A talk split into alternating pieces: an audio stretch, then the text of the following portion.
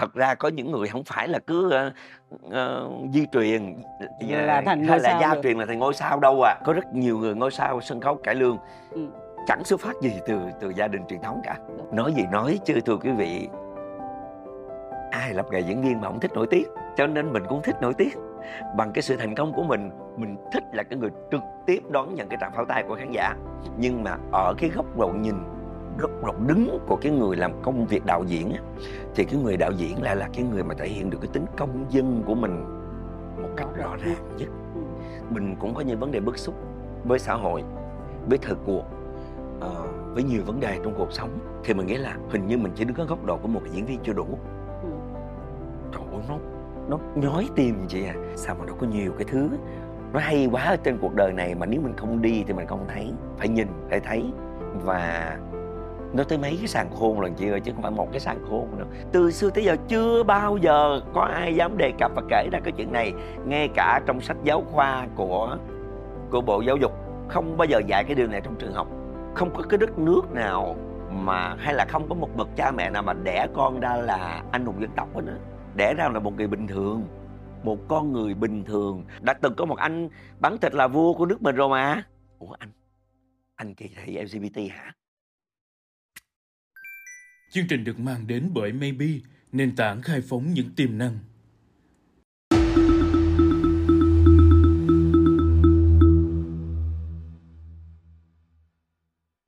Chào các bạn, đây là chương trình 5W1H Podcast và tôi là nhà báo Kim Hạnh. Thưa các bạn, hôm nay chúng tôi muốn giới thiệu với các bạn một người không phải là doanh nhân.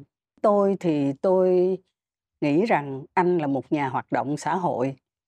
Còn với mỗi người chúng ta sẽ có một cái tên khác nhau. Xin giới thiệu với lại các bạn, nghệ sĩ Thành Lộc. Chào chị Kim Hạnh. Chào em. Dạ, xin chào quý vị. Các bạn đang theo dõi câu chuyện của chương trình.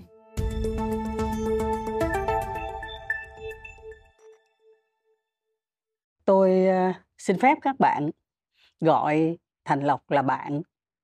Thật sự là một người bạn. Bạn đêm khuya khi mà tôi tìm đọc những cái trang Facebook mới của Lộc. Bạn vào chập tối khi mà tôi ngồi chầu chực chờ xem các cái vở diễn của Lộc. Và bạn suốt cả ngày khi gặp những câu chuyện ở trong đời sống mà suy nghĩ tới Lộc. Xin các bạn nghe một vài lời tự giới thiệu của người bạn chung của chúng ta.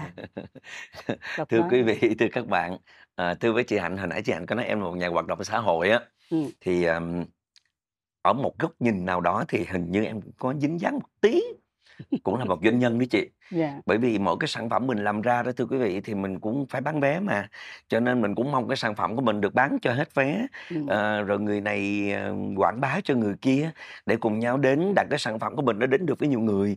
Cho nên đã quá lâu rồi mình không còn ở một cái thời kỳ là văn nghệ bao cấp nữa. Có nghĩa là làm một cái sản phẩm ra mà mình không cần biết người ta có thích hay không mà mình cứ làm ra thôi, bởi vì có người rót tiền sẵn cho mình làm rồi đó. Nhưng mà bây giờ đâu có đâu, bây giờ làm cái gì cũng huy động vốn hết trơn á. Thậm chí còn không phải chỉ huy động mà còn lấy vốn trong nhà mình đem ra nữa. Thành ra cũng mong cái sản phẩm của mình đến được với người tiêu dùng đó. Đó là sản phẩm nghệ thuật, cho nên ở một góc nhìn nào đó thì chị Hạnh lôi Thành Lộc vào cái cuộc nói chuyện này thì bản thân em cũng cảm thấy rất là thú vị, bởi vì thiệt ra mình cũng là một doanh nhân nho nhỏ, làm ăn nhỏ chị, nhưng mà cũng là buôn bán rồi đó. Lộc làm cho tôi nhớ tới cái chuyện là những người làm báo á, một cái bước ngoặt rất là lớn mà họ phải vượt qua là làm sao để người ta mua tờ báo, người ta không bỏ vô ngăn tủ, người ta đóng lại và không bao giờ người ta mở ra đọc hết. Đó là một cái cuộc sống còn các bạn. Và trong cái cuộc sống còn đó, nói thật là có những đoàn kịch tiếp tục sống trong xã hội, trong hoạt động xã hội, và cũng có những cái đoàn phải tìm những cái cách khác để tồn tại. Tôi muốn hỏi một cái chuyện mà tôi thắc mắc từ lâu lắm rồi. Lộc là một con nhà tông. Trong một cái lò, những nghệ sĩ tuồng cổ, hát bội, cải lương, Hồ Quảng. Và tôi còn nhớ là lúc mà Lộc đi cái liên hoan thiếu nhi ở Liên Xô thì Lộc lại rất là mê múa. Thì sau tất cả những cái nghề mà con nhà Tông đó, cuối cùng Lộc lại chọn một cái nghề khác, đó là kịch nói. Dạ. Ngay từ khi mà Lộc còn nhỏ đó, thưa chị Hạnh, thì Lộc cũng nghĩ là chắc sau này mình lớn lên mình sẽ làm một cái hát cải lương á.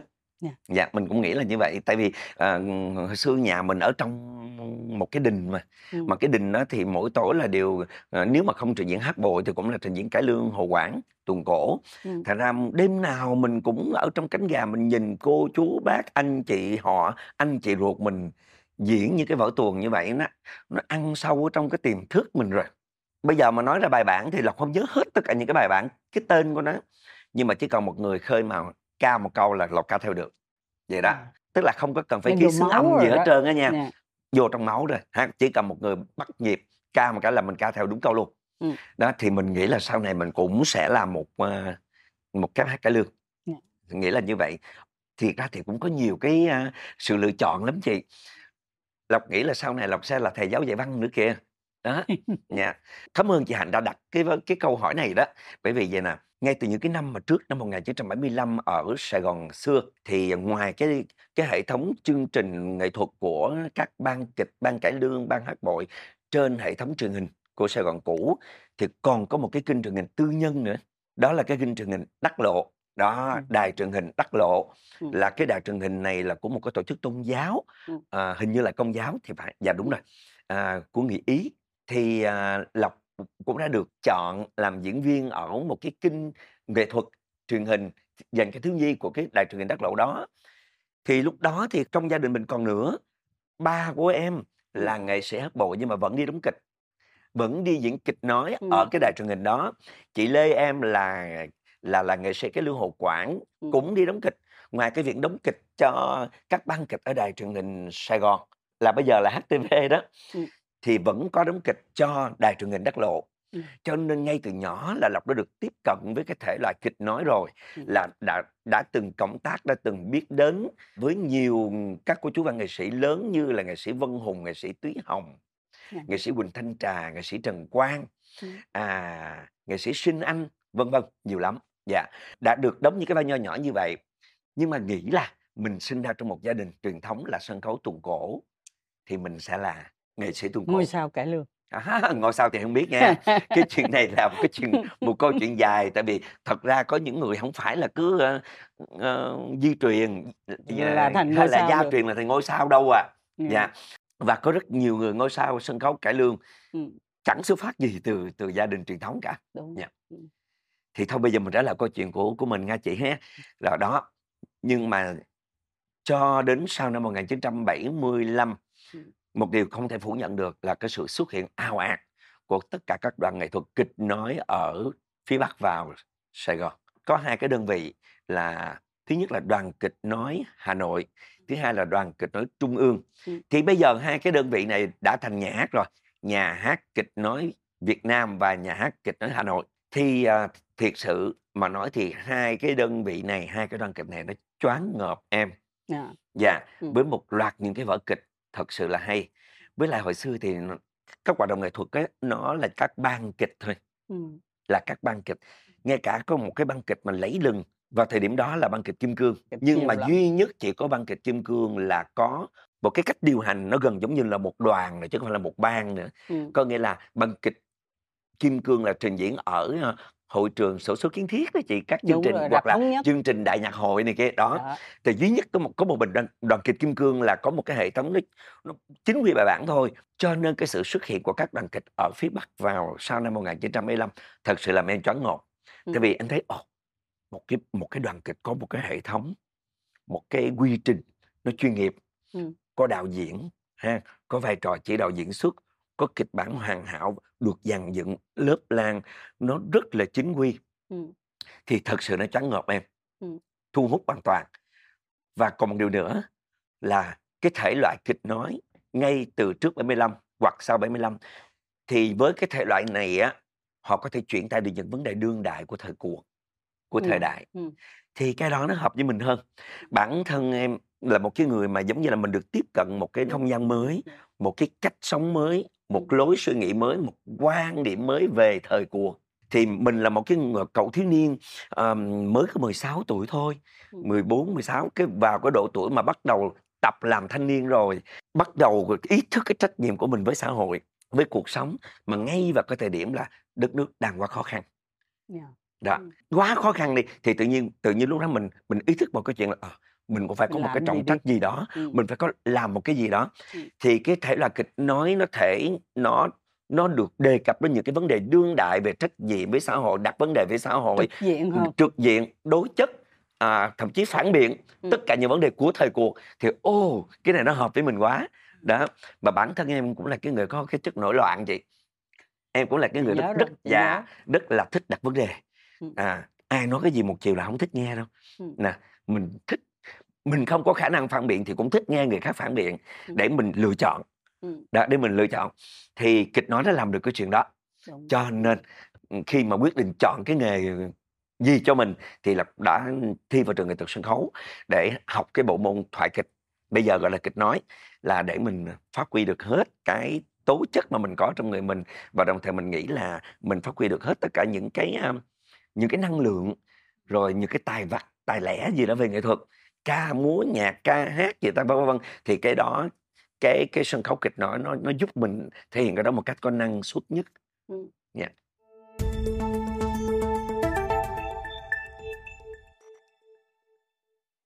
Lộc nói làm cho chị nghĩ tới một cái vai trò khác mà lúc đầu Lộc không có lựa chọn để đi theo học chính quy là đạo diễn. Mình học diễn viên. Mà rồi cuối cùng mình đã trở thành đạo diễn những cái vở để lại những cái dấu ấn rất là đặc biệt ở trong kịch nói. Em nghĩ là cái bước chuyển từ diễn viên qua đạo diễn nó là một cái khúc quanh không? Trong cái cuộc đời nghệ thuật của mình. Là cái mà em không ngờ tới luôn đó chị Hạnh. Tại vì em không có thích nghề đạo diễn. Dạ hả? Em thích làm diễn viên. Tại vì em thích đứng và tắm ở trong cái vùng ánh sáng của đèn. Của đèn màu. Xanh, đỏ, tím, vàng. Thậm chí em thích là cái người đứng ở trong cái vùng sáng. Còn làm đạo diễn là người làm việc trong cái vùng tối. Nói gì nói chứ thưa quý vị, ai làm nghề diễn viên mà không thích nổi tiếng. Cho nên mình cũng thích nổi tiếng. Bằng cái sự thành công của mình thích là cái người trực tiếp đón nhận cái tràng pháo tay của khán giả. Còn làm đạo diễn là ở trong hậu trường thôi, nhìn người ta vỗ tay rồi từ trong này mỉm cười vậy thôi. Chứ ít bao giờ mà cái nghề đạo diễn được bước ra ngoài để trường mặt với mọi người ha. Xong rồi còn điều khiển mọi người vỗ tay nữa. Còn mình làm diễn viên thì mình được hưởng trọn cái thứ đó hơn. Cái đó là ông thuộc, không có phủ nhận. Ai nói mà làm nghề diễn viên mà không muốn mình thành công là không đúng. Phải thành công chớ. Thành công để được cái sự thương yêu của mọi người chứ. Rồi đó, thời gian dần dần trôi thì mình vẫn thích làm cái công việc diễn viên. Nhưng đến khi mình được tiếp cận với nhiều đạo diễn tài ba quá lỗi lạc thì mình thấy ở những cái người đạo diễn họ còn có một cái nhân cách khác, một cái nhân cách nó còn lớn hơn là cái vai trò của nghề đạo diễn. Thật sự mà nói, đạo diễn hay là diễn viên là mình nói chung, đó là những người nghệ sĩ. Nhưng mà ở cái góc độ nhìn, góc độ đứng của cái người làm công việc đạo diễn, thì cái người đạo diễn là cái người mà thể hiện được cái tính công dân của mình một cách rõ ràng nhất. Tại vì người đạo diễn là có một cái nhìn tổng thể, là cái người biết biến cái thông điệp của cái kịch bản, của cái vở diễn đó một cách trực tiếp đến với khán giả thông qua từng người diễn viên một. Mỗi một người diễn viên họ chỉ đứng đúng cái vị trí của họ thôi. Cái vai của họ phản diện và hàng của chính diện, nói nhiều, nói ít, vai chính, vai phụ, thì mỗi người họ chuyển đến cái thông điệp đó. Nó ở cái mức độ mạnh hay nhẹ tùy theo góc độ nhìn của họ. Nhưng mà tất cả những cái này gom lại hết là cái thông điệp, quan điểm, tư cách, phẩm cách của người đạo diễn. Thì cái người đó mới là cái người thật sự có trình độ, có tâm huyết và biết cách thể hiện cái ý chí, cái tâm hiếu của mình bằng cái tác phẩm. Đó, thì em học được có rất nhiều người. Nghệ sĩ Đoàn Bá Dọn, Hoàng Giang, Đình Nghi, Trần Quang, Dương Ngọc Đức, đấy, thầy Trần Minh Ngọc, đấy, Lê Hùng, nói tới hồi chuyện vậy. Thì tự nhiên em từ trong cái quá trình càng về sau, khi mình bắt đầu mở ngoặc kép, đóng ngoặc kép lại Mình còn mặt khác nữa. Tại vì được cái này, khi mà mình nói thiệt mình ra thì mọi người nói ô không có, người ta mới nói như là trẻ vậy, trẻ quá vậy à, cái đó mới chân thật. Thì đến khi mà bản thân cái người nghệ sĩ diễn viên Thành Lộc cảm thấy là mình cũng có những vấn đề bức xúc với xã hội, với thời cuộc, với nhiều vấn đề trong cuộc sống, thì mình nghĩ là hình như mình chỉ đứng ở góc độ của một diễn viên chưa đủ, mình cần phải làm một cái gì hơn. Tại vì đâu đó, đây đó, khi mình làm việc với rất nhiều những người đạo diễn, mình cũng phát hiện ở những cái nhược điểm của họ, trong đó cũng có cả những cái nhược điểm về quan điểm. Xin lỗi, đối với những cái bậc tiền bối của tôi thì bởi vì đôi khi họ có những cái nhược điểm về mặt quan điểm là cũng do thời cuộc làm cho họ trở thành cái đó, trở thành nhược điểm. Họ phải sống. Họ phải sống, họ cần phải tồn tại. Cho nên đôi khi họ phải giấu cái suy nghĩ của mình. Thí dụ em nói đơn giản, khi em làm cái vở Bí mật Vườn Lệ Chi thì một người thầy của em là một đạo diễn mà em xin tạm giấu tên, tại vì ông cũng qua đời rồi. Thì ông lên, ông sau khi ông xem Bí mật Vườn Lệ Chi xong thì ông lên ông vỗ vai em, thì ông nói câu này, ông nói thầy biết Lộc muốn nói gì hết, thầy biết hết, thầy biết là em muốn nói cái gì, và thầy cũng đồng tình với em. Nhưng thầy sinh ra ở một thời đại khác, em sinh ra ở thời đại khác. Cái thời đại của em nó tạo cho em cơ hội em thể hiện được cái em muốn nói, còn cái thời đại của thầy không cho phép thầy làm cái thầy muốn làm.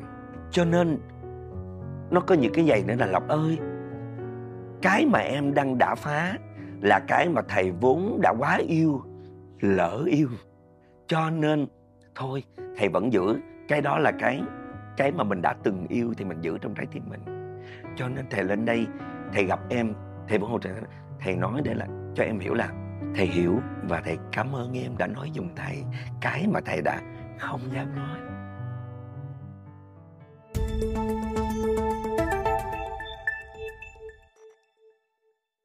Thưa chị Hạnh, thưa với quý vị, là nhiều khi đúng là khi mà mình bị trói chân trói tay ở cái góc độ là chỉ là một diễn viên thôi thì mình không gửi gắm được nhiều cái thông điệp. Nhưng mà nếu mình làm một đạo diễn thì mình làm nguyên soái, mình chỉ huy được một trận đánh tổng tư lệnh đó, thì mình có thể mình điều binh khiển tướng, mình làm chuyện này làm kia, thì qua cái đó để mình gói ghém một cái thông điệp nào đó của mình. Và cũng có cái điều cũng hay là cái thời điểm mà em không thích làm nghề đạo diễn là cái thời điểm mà em không có kiến thức gì về nghề đạo diễn hết. Không có kiến thức, tại vì mình có đi học cái đạo diễn đâu. Nhưng mà khi mà mình được làm việc một khoảng thời gian với nhiều cái vở diễn, với rất nhiều đạo diễn khác nhau. Hồi nãy em còn thiếu cô Phạm Thị Thành nữa nha.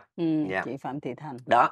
Thì khi mình nghe họ phân tích và mình thấy họ xử lý cái lớp diễn này, xử lý cái cảnh diễn kia, thì nó vô đầu mình. Thì mình biết được tại sao, tại vì khi mà họ làm cái đó họ sẽ giải thích cho diễn viên hiểu, để diễn viên truyền đạt cái đó cho nó giỏi. Thì khi họ phân tích thì mình hay quá, cái này hay quá. Thì mình từ em mới cảm thấy thích được cái nghề đạo diễn, bởi vì bản thân họ đã lan tỏa cái năng lượng tích cực đó đến với mình, và đồng thời cũng cho mình những cái kiến thức trong cái nghề đạo diễn. Mà thật sự nếu em nghĩ là, xin lỗi là dùng chữ trộm nghĩ thôi, tại vì cái suy nghĩ con người ta có thể đúng và có thể không đúng. Cho nên trộm nghĩ là nếu em ngồi trong ghế nhà trường chưa chắc em đã lĩnh hội được hết những cái vấn đề vừa là học thuật mà vừa mang tính xã hội cao như vậy. Khi mà mình thực tế với những cái vở diễn bên ngoài, là những cái vở diễn mà mình phải va chạm với rất nhiều cái sự đụng chạm của thực tế. Thí dụ dựng một vở đề cập đến vấn đề gì, tính tư tưởng ra sao, câu chuyện nào thì sẽ bị kiểm duyệt, câu chuyện nào thì có thể được, và mình luôn mình lách, mình làm thế nào để nó được an toàn và vẫn chuyển tải được thông điệp đó. Tất cả những cái đó ở trong trường nó có dạy, chỉ có thực tế ở ngoài mới mình va chạm, mình mới học được thôi. Thì đó, từ em cảm thấy em bắt đầu mới thích cái nghề đạo diễn. Nhưng mà vẫn mê đi nghề diễn viên chị ơi. Cho nên chị Hạnh thấy và quý vị cũng thấy là vở nào mà Lộc làm đạo diễn, Lộc cũng phải có con dai. Thế là không bỏ được cái nghề diễn của mình.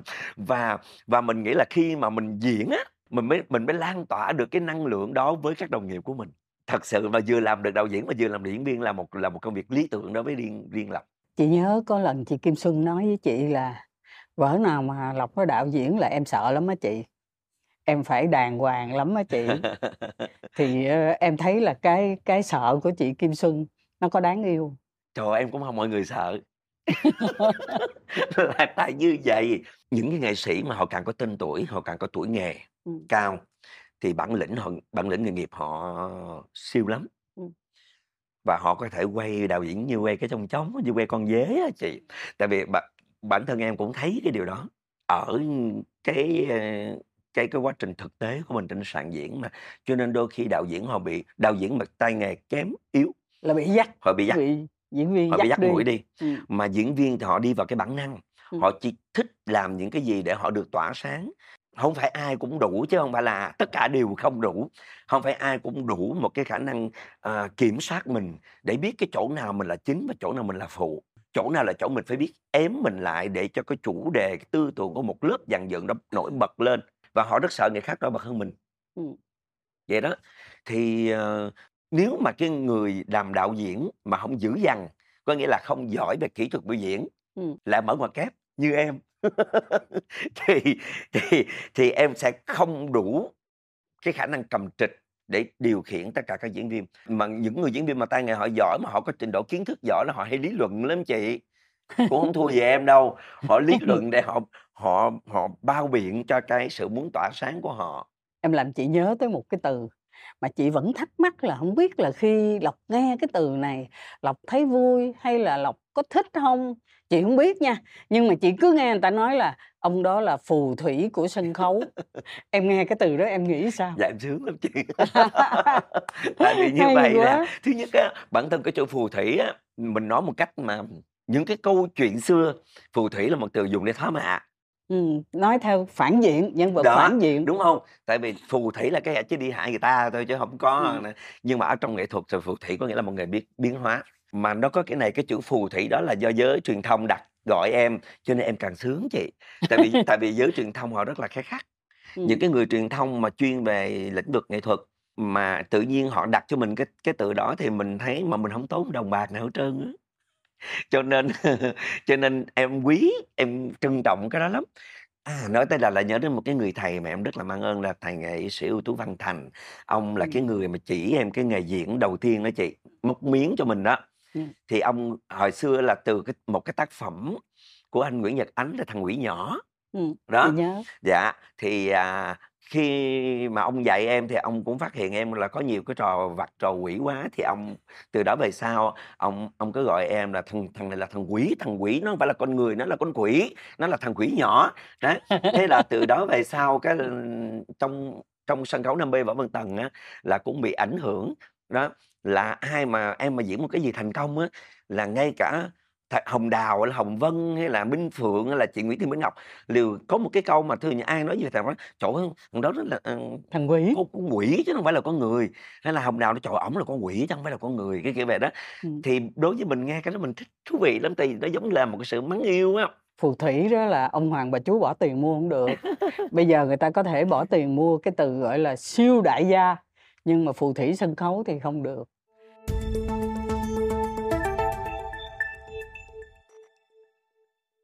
Anh Văn Thành á, em biết không, hồi đó đó là ảnh đứng ra ảnh dựng cái vở kịch Hoa Sim Gai Trắng cho tụi chị. Khi mà các bạn sinh viên mới vô năm thứ nhất là ảnh kêu lại, ảnh dạy. Chị đóng vai gì?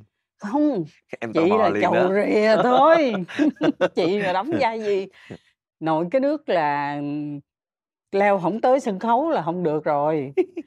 Nhưng chị nhớ là anh Văn Thành á, mỗi một lần ảnh giận á, ảnh quát lên, xong mọi người nói hay quá, quát hay quá, anh quát tiếp đi. Tại vì giọng ảnh hay, giọng đẹp lắm chị ơi, giọng đẹp vô cùng luôn. Và đặc biệt là hay khóc. Ngâm thơ đêm khuya. Và mỗi một lần tức giận á, thì đứng khóc. Chị nhớ có một lần vui lắm, ảnh khoe, ảnh nói gì chứ em, anh đóng vai Rubakov trong vở Đồng hồ chuông điện Kremlin.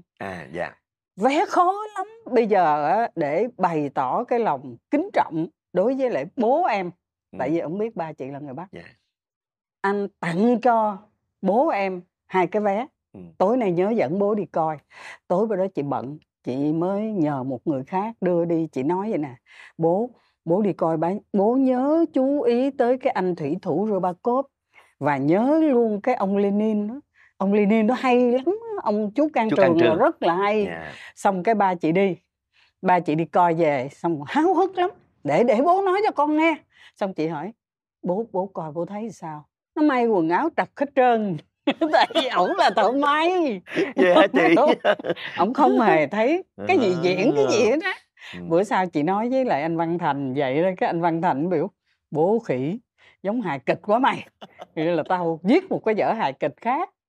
Tức là đó là anh Văn Thành, một người mà chị rất là yêu. Em nhớ tại vì hồi xưa ổng đẹp trai quá chị ha. Đẹp trai trời ơi. Đẹp trai quá không trời, chịu đẹp nổi trai luôn. Em cũng coi cái vật đồng hồ Chu Điện Kremlin đó. Em giờ mỏng nói trời ơi đẹp trai quá. Mà cái thế hệ của những người nghệ sĩ của nhà hát kịch Việt Nam, tại vì đoàn kịch của Long Giang thì cũng là một nhánh của nhà hát kịch Việt Nam ra.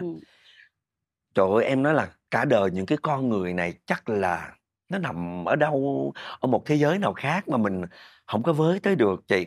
Chị biết hồi xưa em đi coi Đoàn Kịch Nói Việt Nam, Đoàn Kịch Nói Hà Nội và Đoàn Kịch Nói Trung Ương.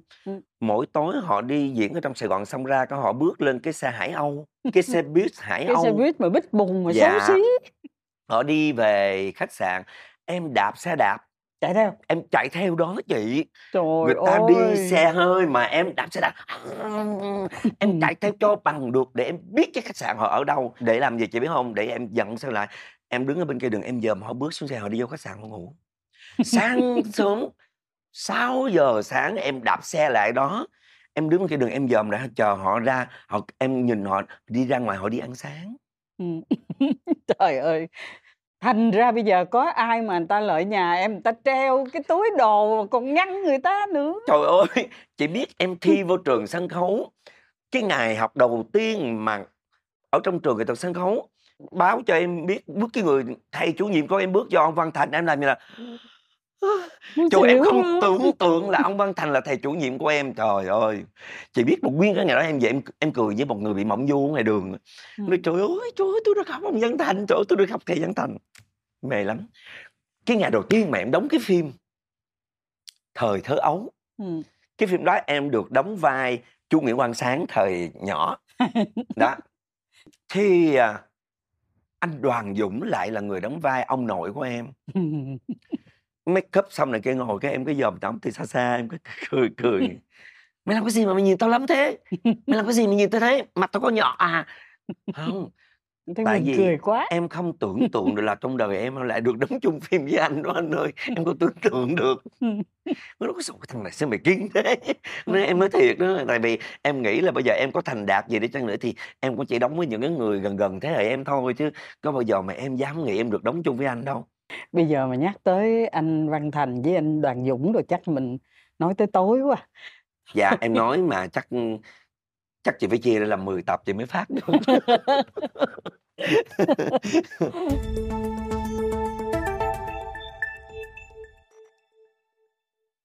Em thôi giờ mình quay lại một cái điều mà người ta đang mê mẩn á, dạ, là ngày xưa bây giờ diễn tới tập thứ 34 rồi.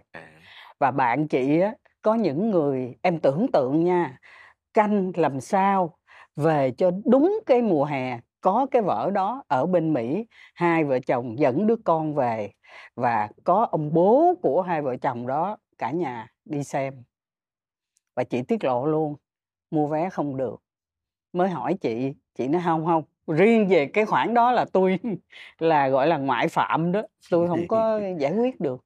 Nhưng mà theo em á, thì làm sao để cho ngày xưa nó vượt thời gian như vậy? Trước khi em trả lời hài hước chị tí nha. Tại nó hay thôi chị. Làm hay. Vậy mà cũng hỏi. Cái bà này vớ vẩn thật.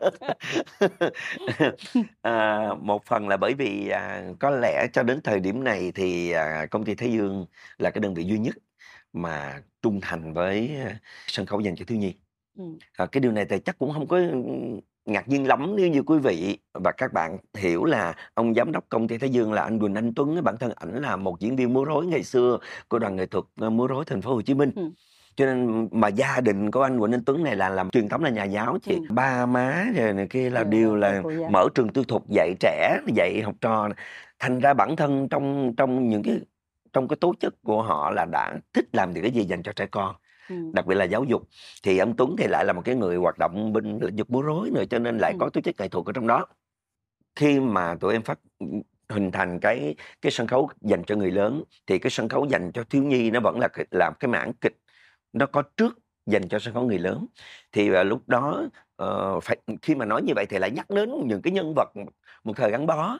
Ông Huỳnh Anh Tuấn, em đạo diễn Đoàn Khoa, chị nhà văn đạo diễn Nguyễn Thị Minh Ngọc. Đó là bốn cái con người đầu tiên mà luôn luôn thích làm một cái gì đó cho trẻ con.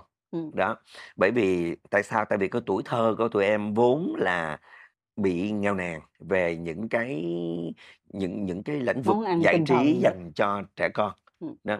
Nhưng mà tụi em đồng thời cũng có cái may mắn là bởi vì từ trước năm 1975 thì mình cũng đã từng chạm vào, được đi xem ở những cái rạp cine lớn, màn ảnh rộng 72 ly, phim hoạt hình dành cho thiếu nhi của hãng Disney. Dạ. Nhưng mà do thời cuộc thôi, thì một khoảng thời gian dài thì chúng ta bị gián đoạn những cái thông tin gì mà liên quan đến thế giới bên ngoài. Đó, rồi ngay cái thời điểm mà chính phủ cho phép thành lập hoạt động tư nhân đối với lĩnh vực nghệ thuật, thì đó là một cái lá cờ màu xanh mà được phất lên một cái là rất là may mắn. Thì cho nên tụi em là mình bị đứt đoạn một khoảng thời gian, những cái gì đẹp nhất dành cho tuổi thơ thì bây giờ mình sẽ dành cái đó cho tuổi thơ thế hệ sau mình. Thì tụi em nhanh chóng phải làm một cái gì đó cho trẻ con. Đó, thì từ những cái gì mà mình lĩnh hội được, có một cái may mắn không thể phủ nhận nữa là làm cho trẻ con mà lại toàn quy tụ được những nghệ sĩ nổi tiếng và có tài. Thì hầu hết tất cả những nghệ sĩ thời điểm đó mà khi được mời mình rủ làm product, ai cũng thích làm hết. Thế nên nhờ như vậy mà cái tính chuyên nghiệp nó cao, không có làm lơ tơ mơ. Tại vì đôi khi một số gây cú được phút rồi ngay từ đầu. Dạ, ngay từ đầu rồi. Tại vì đối với một số những cái người làm nghệ thuật, người ta bao giờ cũng nghĩ là sân khấu dành cho người lớn thì mới là sân khấu chuyên nghiệp, mà sân khấu dành cho thiếu nhi là sân khấu không chuyên. Cho nên chỉ tập trung cho những nghệ sĩ trẻ, thế hệ trẻ, tạo điều kiện cho mấy em để diễn, để rèn tay nghề. Như vậy thì giống như là mình đem nó cho trẻ con cái thứ phẩm chứ không phải là cái chính phẩm. Cho nên ngay từ đầu là chúng tôi, thưa quý vị, đã suy nghĩ là cần phải có những gương mặt sáng giá, có tài nghề cao, xuất sắc, làm cho thiếu nhi. Đó, và những người có trình độ hiểu biết về thẩm mỹ. Tại vì thật ra khi mà làm cho trẻ con khó chứ không có dễ. Ngay dành cho trẻ con những gì đẹp nhất. Đó, dạy cho trẻ con những cái gì đúng nhất. Trong trẻo nhất. Tiền bạc cũng đầu tư cái gì nhiều nhất là cho trẻ con, để cho thí dụ tòa lâu đài thì phải là tòa lâu đài, thí dụ như vậy. Đó, thì nó không thể đi quá sâu vào những cái ước lệ như kịch người lớn được, để cho màu sắc nó phải thật sự là đẹp, để cho phát huy được cái trí tưởng tượng, là tính lãng mạn, là tất cả mọi thứ. Rồi từ đó nó mới có những cái bài học giáo dục mình đi kèm. Trẻ con thì nó thích vui, cho nên tụi này luôn luôn giải thích tất cả mọi câu chuyện qua cái lăng kính hài hước, và không dạy cho trẻ con ghét cái ác. Cái điều đó quan trọng. Tại vì nói chung là không có cái chuyện thù ghét ở đây, mà chúng ta chỉ cười cái ác mà thôi. Cho nên ngay cả những nhân vật phản diện thì cũng đều phải mang màu sắc hài hước. Nó ngây ngô đến mức làm cho người ta phì cười. Ngay cả nó làm cái điều ác nó cũng làm cho người ta phì cười. Chứ không phải giết người là giết thiệt, thí dụ như vậy. Nó không phải theo cái kiểu là nàng tắm mà dụ con cám, vậy làm cho mắm làm đào hố ngồi dưới rồi đổ nước sôi vô, cái kiểu cái cách nhìn như vậy. Đó, ngay cả cái chuyện mà kẻ ác mà nó bị lăn đùng ra chết theo cái nguyên lý của người phương Đông mình là gậy ông đập lưng ông, thì nó cũng là vì một cái trò ngớ ngẩn rất là buồn cười mà tự nhiên lăn đùng ra chết, thí dụ như vậy. Thì em nghĩ là do cái cách nhìn như vậy là tụi em bị ảnh hưởng từ triết học phương Tây nhiều hơn.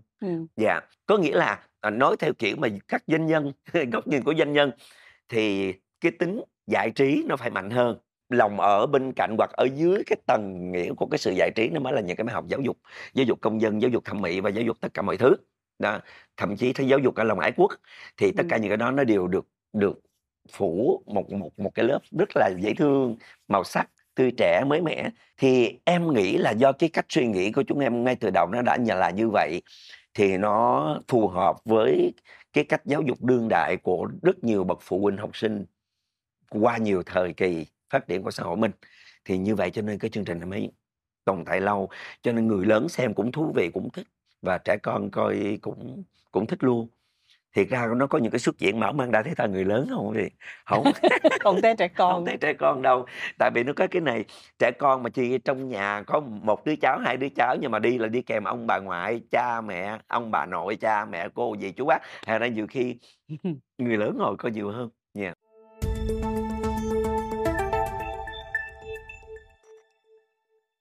Chị cứ thích thú với hình ảnh của một cái cậu bé mặc bộ đồ satin màu trắng, đúng không? Đồ bà ba satin, bộ đồ bà ba bằng satin. Em còn nhớ có hai cái túi ở đây. Xong rồi cái đi ra ngay chỗ cái cây đèn giao thông, yeah, đứng nhìn coi là nó đổi từ màu đỏ qua màu xanh, xong rồi qua màu vàng. Anh ta mê mẩn luôn, và sau đó là anh ta đi thẳng luôn tới ánh đèn sân khấu, rồi ánh đèn của những phim trường. Cái ánh sáng á, chị nghĩ là hơn ai hết, nó có một cái vai trò hết sức là gắn bó với lại cái cuộc sống và cái hoạt động nghệ thuật của em. Đầu tiên là phải nói là em thích màu sắc. Dạ, em thích màu. Màu nó hấp dẫn lắm. Mà hồi nhỏ không hiểu sao nữa, em chỉ thích màu vàng thôi, thích nhất là cái màu vàng. Rồi càng về sau thì mới khám phá thêm có nhiều màu này kia mà hay. Nhưng mà tại sao thích màu vàng thì không thể giải thích được, tại vì lớp là từ hồi nhỏ rồi. Thì nó có cái này nè. Sài Gòn xưa, đường Trần Hưng Đạo là con đường chính. Nhà em thì ở đường Vẹt Xe. Thì từ đó bước ra cái ngã tư đường Vẹt Xe và đường Trần Hưng Đạo chỉ có vài bước thôi. Nhưng mà đối với một đứa trẻ con lúc đó khoảng chừng 05, 06, thì từ ở trong nhà, ở trong cái hẻm lao động nghèo mà bước ra cái cây đại lộ, đi ra cái đại lộ ngã tư đó, thì người ta đi chừng 100 bước chân, thì đối với thằng nhóc như em thì nó phải là chắc là cũng 300 bước. Cho nên như vậy có nghĩa là mình đã có một cuộc hành trình trốn ba má, đi ra đó một mình đứng. Là gan lắm đó. Là gan lắm đó. Dạ. Mà có cái này nữa là mặc dù có thể nói là Sài Gòn ngày xưa thời điểm đó là thủ đô của một chính thể, nhưng mà ánh sáng cũng chưa phải là quá nhiều. Thành ra cái trục lộ đường Trần Hưng Đạo á, mặc dù là trục lộ đường chính, nhưng mà cái đèn đường em còn nhớ đó là đèn trắng chứ không phải là đèn vàng. Mà đèn trắng thì nó làm cho cái con đường Trần Hưng Đạo nó bị cái mặt nó bị lạnh, cái tông nó bị lạnh tại đèn trắng mà. Cho nên cái ngã tư em đứng á, thì đặc biệt là cái ánh sáng của cái đèn xanh, đèn đỏ nó sáng lắm. Nó sáng lắm, nó không giống như bây giờ đâu. Cái độ mà tỏa ra đó chị. Có thể tại vì không gian xung quanh nó tối. Nó tối. Dạ, nó tối đúng rồi. Đúng rồi. Bây giờ khắp nơi nó đều sáng bừng, sáng, vậy ha. Sáng choang. Trên lề đường là đã sáng choang, còn ngày xưa không có. Hồi xưa thì trên lề đường thì không có sáng choang như vậy. Mập mờ vậy. Mập mờ thôi. Cho nên nó có thể phủ cả một cái vùng tròn sáng. Ngay ở dưới cái gốc chân của cái cây đèn đường đó, sáng lắm. Và đó là cái nơi mà làm em rất là mê. Tại vì ba má thì chưa cho mặc áo nguyên bộ đồ bà ba bằng vải satin trắng, thì nó chỉ có màu trắng thôi. Đó, cái tự nhiên cái mình cái chạy ra mình đứng, bật đèn xanh lên cái mình chạy ra mình đứng, mình được mặc nguyên bộ đồ màu xanh. Vậy đó. Cái xong cái trước cái đèn xanh nó qua đèn đỏ thì nó có vài giây nó bật cái đèn vàng đó, bật đèn vàng, mình được mặc nguyên bộ đồ màu da, nên là trong chỉ có mấy giây mình mặc được ba bộ đồ, ba màu khác nhau, được mặc nguyên bộ đồ màu đỏ đó. Nhưng mà tại vì mình thích nhất là màu vàng, mà cái màu vàng này chỉ có 5 giây à. Đó, thành ra cái màu vàng là màu quý nhất đối với mình, là cái bộ đồ màu vàng. Đó là như vậy. Và ngày nào cũng được tắm mình như thế. Cái dần dần mình, mà tại sao lại thích như vậy biết sao không? Là bởi vì mỗi tối khi đứng ôm cái cột đình để coi mấy cô, mấy chú, mấy bác hát cái trên sân khấu á, đèn xanh, đèn đỏ, đèn vàng chiếu vô. Đã quá, trời ơi, đẹp quá. Mà làm sao mình được đứng ở trên đó. Lung tung sang, tóc sáng tùm lum hết. Thì bây giờ mình có cái sân khấu của riêng mình là cái cột đèn. Đó. Và ở trong cái hồi ký thì viết như vậy thôi, chứ ở ngoài đời giờ kể riêng cho chị nghe. Kể riêng chị nghe mà quý vị nghe hết rồi. Là đâu phải chị có đứng cho nhuộm đâu chị. Hát luôn nữa. Trời ơi. Đó. Là đứng ra cũng đó. Đó. Mà là... hát bài gì em nhớ hát không? Cái luôn Hồ Quảng. À trời múa ơi. Múa bộ rồi bộ võ, bộ văn, rồi có khi bộ đào rồi cái múa vòng như vậy đó. Là rồi tưởng tượng mình cũng là một diễn viên, một cái show hát, diễn của mình, bất cứ một gì đó, giống như là một cái live show riêng của mình ở trong đó. Đó, vậy đó. Dễ thương. Bây giờ làm sao mà mình phục hiện lại được cái đó ha? À, chắc người ta tưởng mình bị khùng. Con nít nó làm mà gì cũng dễ thương, chứ người lớn mà làm vậy kia. Không thì giờ phải kiếm đứa nít nào đó là truyền nhân của em đó. Có thể là cái sự đam mê và cái thứ ánh sáng huyền ảo của sân khấu nó đã ở trong máu của mình từ thời nhỏ rồi thưa quý vị. Cho nên mình không có sân khấu của mình thì mình tìm cho mình một cái sân khấu nào đó để mình được tắm mình ở trong cái thứ ánh sáng đó. Đơn giản chứ là vậy. Rồi từ từ mình mới có cơ hội mình mới biến được cái giấc mơ, cái ấp ủ đó của mình trở thành sự thật cho tới bây giờ. Tới bây giờ thưa chị Hạnh, em vẫn mê cái cảm giác là mình đứng ở sau hai cánh màn nhung, đèn tối hết, nhạc lên, bắt đầu đèn đó, nàng từ từ mở ra và bắt đầu đèn lên, cái là mình đứng ở trong cái thế giới. Trời ơi, nó giống như là mình ở trong một cái thế giới khác, không phải là thế giới của mình hàng ngày. Mình được là một con người khác, không phải là con người của mình nha. Thích lắm.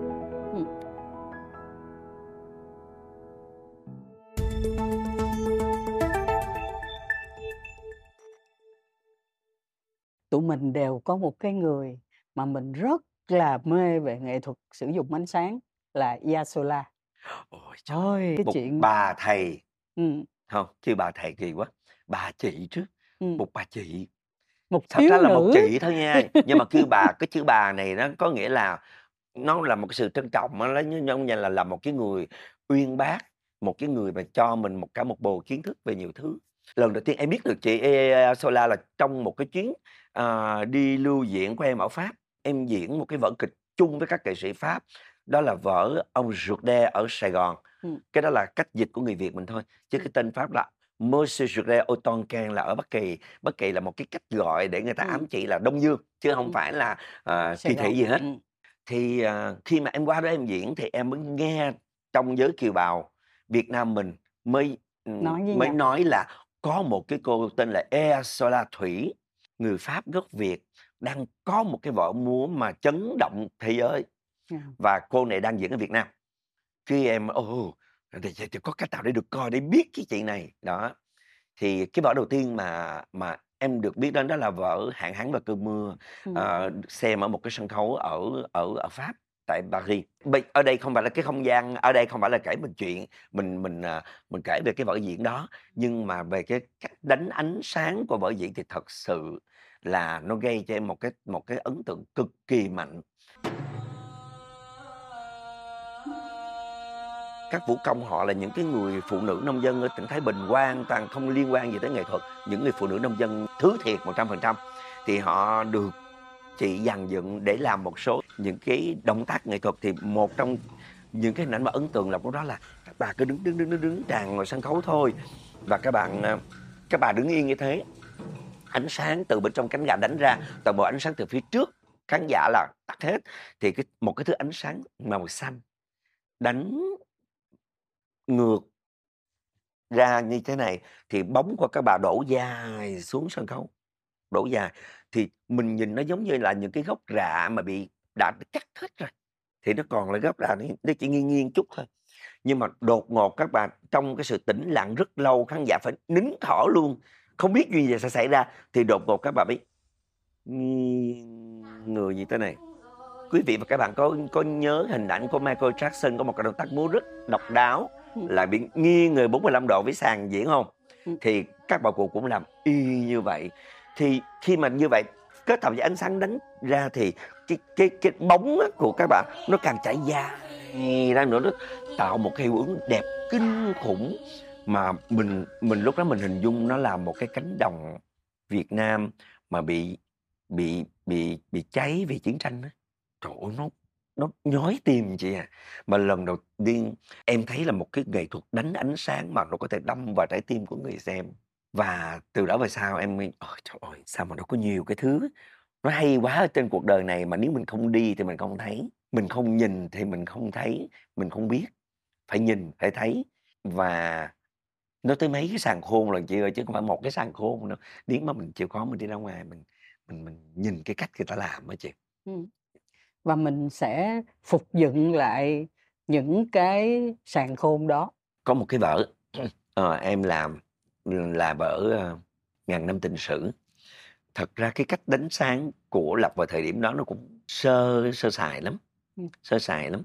Nhưng mà em tự thấy là em ảnh hưởng từ chị Ea Sola Thủy. Đơn giản thôi à. Cảnh kết của cái vở kịch Ngàn Năm Tình Sử đó là ông Lý Thường Kiệt đã về già rồi, tóc bạc trắng rồi, ông đã hưu rồi. Thì ông chèo cái chiếc thuyền của mình đi ra một cái đảo, trên đó nó có một cái ngôi chùa nhỏ nhỏ của một cái người tình của mình ngày xưa, đó là bà Thuận Khanh. Bà này đã đi tu rồi, xuống tóc đi tu rồi. Thì ông mới nói là bây giờ tôi không còn gì trong tay hết, tôi chỉ còn duy nhất là cái tình thôi. Thì bà có thể về với tôi, chúng ta là hai người bạn chứ không thể là hai người yêu được. Tại vì ông đã là một hoạn quan rồi, thì ông cũng không thể trở lại với tư cách là một người đàn ông được. Thì ông nói là thay vì bà ở trong chùa thì bà về cùng với tôi, hai người bạn già mình hữu hỉ với nhau.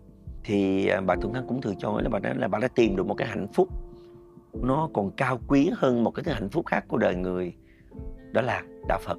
Thì bà muốn gửi gắm cái cuộc đời của bà ở cửa chùa. Và ông ra về thì em mới xử lý là từ dưới mình đánh khói nặng tràn ngập hết cả một cái sân khấu, thì để mình che cái sàn sân khấu bằng gỗ đi. Ngay cả quá trình mà ông này ông chèo cái thuyền ra thì diễn viên sẽ xiến chân ở trên cái sàn đó và tạo một cái cảm giác ảo là chiếc thuyền đang đi, bởi vì mình đánh khói nặng ở dưới. Thì khi mà ánh sáng đánh chéo xuống thì người ta thấy là đó là cả một cái dòng sông. Thì ông mới cầm một cái bình nước, chăm cho cái động tác là ông này ông bước, ông vén cái váy ông lên, ông bước từng bước xuống cái dòng sông ở cái quê hương của ông quay về quê nhà và ông bút ra, ông xối. Thì cái nước mà cho xối lên đầu ông là nước thiệt, cả một cái bình nước như thế này, nước thiệt. Thì đèn đánh vào, đánh từ trên đánh xuống, hai bên đánh nhẹ thôi. Thì khi mà nước mà nó gặp ánh sáng á, thì nước mà em rồi em chế thẳng lên đầu em luôn. Thì khi mà nước thẳng lên đầu thì nó sẽ văng ra. Thì gặp ánh sáng, nó sẽ bắt được những cái tia cực kỳ là đẹp. Đó, một cái sự tắm gội lần cuối cùng của cái người đàn ông quá cô đơn, một vị anh hùng của một dân tộc. Và ông hát 4 câu cuối cùng: bơ vơ mãi bơ vơ, đêm dài vẫn cứ nhớ, bơ vơ mãi bơ vơ, chết trong ngày tình cờ. Thì khi mà ông hát câu đó là trong người ông ướt sũng nước, những giọt nước nó bám vào những cái sợi tóc, nó cứ nhuyễn. Mà khi mà ánh sáng nó đánh á, thì những cái giọt nước nó nhuyễn, nó như là những hạt kim cương mà lấp lánh.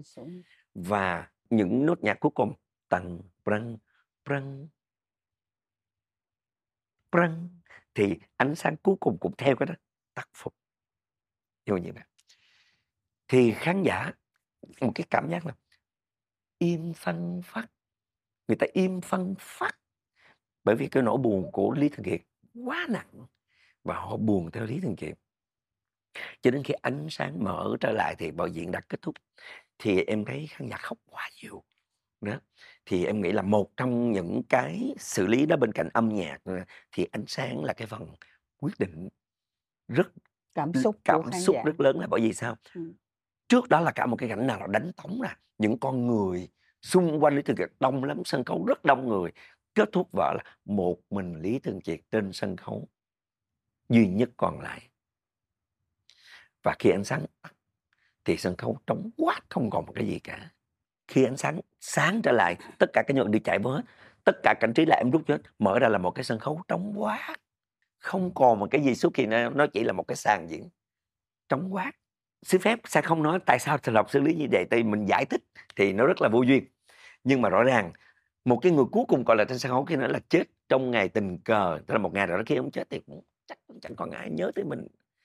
Và khi ông biến mất trong cái bóng đêm, bùm, và khi sân khấu sáng lên, không, đó là một cái nơi hoang vắng, chẳng còn một ai trong cuộc đời này, cả cái người hát câu cuối cùng đó cũng không còn. Nói như vậy thì em nghĩ là ánh sáng đó nó quyết định rất lớn ở trong cái việc chuyển tải một cái thông điệp của một tập thể, một đội ngũ, những cái người nghệ sĩ này muốn muốn gợi ẩm trong cái tác phẩm của mình đến với người xem. Ngay cả cái cách xử lý này thì em cũng học được rất nhiều, chứ không phải từ chị Ea Sola không, cũng rất nhiều những cái bậc tiền bối khác họ cũng có những cái cách đánh sáng như vậy, là bởi vì nghệ thuật sân khấu vốn nó là một nghệ thuật tổng hợp mà. Nó có rất nhiều cái thứ để phối hợp với nhau để làm nên một cái tác phẩm. Em có nghĩ là may là không có cái ông tuyên giáo nào ông yêu cầu ông Thành Lộc ngồi viết ra giải thích coi ông làm như vậy có nghĩa là cái gì, có phải là ông nói tới sự cô đơn của người anh hùng không, và cuối cùng người ta quên lãng cái người anh hùng không. Rắc rối nha. Dạ em có gặp rắc rối đó chị Hạnh. Có mà. Tại cái cái thời điểm mà em làm cái vở đó là không có dễ dàng lắm đâu chị. Cái tác giả của vở kịch đó là anh Nguyễn Quang Lập. Đây là cái vở kịch đầu tiên, vở kịch lịch sử nói về một nhân vật lịch sử, một vị anh hùng dân tộc mà dám đề cập chuyện Lý Thường Kiệt là một thái giám.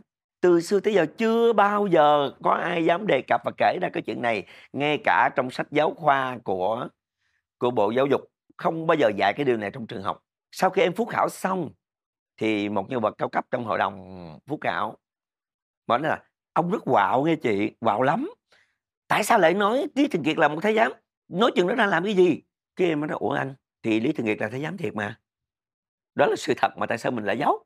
Cái em nói là không có cái đất nước nào mà, hay là không có một bậc cha mẹ nào mà đẻ con ra là anh hùng dân tộc hết đó. Đẻ ra là một người bình thường, một con người bình thường, có những hỉ, nộ, ái, ố, có ưu điểm, có nhược điểm và có cả khuyết điểm. Có một cái điều, một sự cố diện xảy ra, chính biến. Ha. Đất nước có giặc ngoại xâm, tức là nói chung là phải có một cái thử thách lớn thì cái tố chất anh hùng của cái con người đó nó mới bộc lộ. Tại vì một anh hùng có thể từ một chị bán cá, một anh hùng có thể từ một chị bán rau, một anh hùng từ một anh bán thịt. Dạ, đã từng có một anh bán thịt là vua của nước mình rồi mà, đúng không? Có anh đầu bếp nữa. Ông Lê Lợi đúng không chị? Ừ. Đó, thì cho nên nó là, ủa, họ là những con người rất bình thường, họ có trở thành anh hùng hay không? Là khi đất nước có vấn đề, có chiến tranh thì họ mới trở thành anh hùng, họ mới được sự sùng bái của mình. Cho nên em mới nói với anh đó, dạ thưa anh, em muốn khai thác vào cái chất đời thường này. Bởi vì khi mà người Việt Nam mình thấy những người có công với đất nước mình là những người bình thường mà họ có những cái bi kịch của đời sống riêng của họ, thì cái sự anh hùng của họ càng vĩ đại thưa anh. Ông không chịu. Chị hiểu cái đó lắm. Dạ, ông không có chịu. Ông có chịu như là con người ta sinh ra là anh hùng từ nhỏ tới lớn đó. Cái kiểu như vậy nó dạ, đi vô anh trong hòm cũng cái cách suy nghĩ như vậy là mới là mê tín. Còn hãy để họ là con người bình thường. Đó. Ông nói câu này thì chị nói là thái giám là nghe là mất cảm tình rồi. Sao lại mất cảm tình? Sao lại mất cảm tình? Chị em hỏi tao hơi sốc. Em hỏi, ủa anh kỳ thị LGBT hả? Cái ông im. Ông im. Cái em nói, anh ơi, xã hội mình bây giờ tiến bộ mà anh. Anh không nên kỳ thị như vậy đó. Cái ông im. Một cái thực tế là sau khi cái vở Ngàn Năm Tình Sử diễn xong, trời ơi, tụi em nhận được rất nhiều những cái lá thư của các em, các cháu học sinh. Cấp 2 có, cấp 3 có, đặc biệt là các em lớp 12. Cảm ơn các cô, các chú và nghệ sĩ vô cùng, bởi vì nhờ xem vở này tụi con mới biết ông Lý Thường Kiệt là một thái giám. Tụi con càng yêu kính người anh hùng này nhiều hơn trước. Tụi con thấy là trời, ông hy sinh quá nhiều thứ. Trời ơi, em nói thôi như vậy là đủ. Đối với em như vậy là đủ. Có một chị khán giả, chỉ là người Hoa chị. Chị viết em một cái thơ chứ đó là không giấu gì Thành Lộc là tôi là người Hoa. Tôi không có rành nhiều về sự Việt. Mà tôi đi coi cái tuồng này, bây giờ tôi thấy tôi hãnh diện cái tôi nhà tôi được ở cái đường có cái tên ông Lý Thường Kiệt.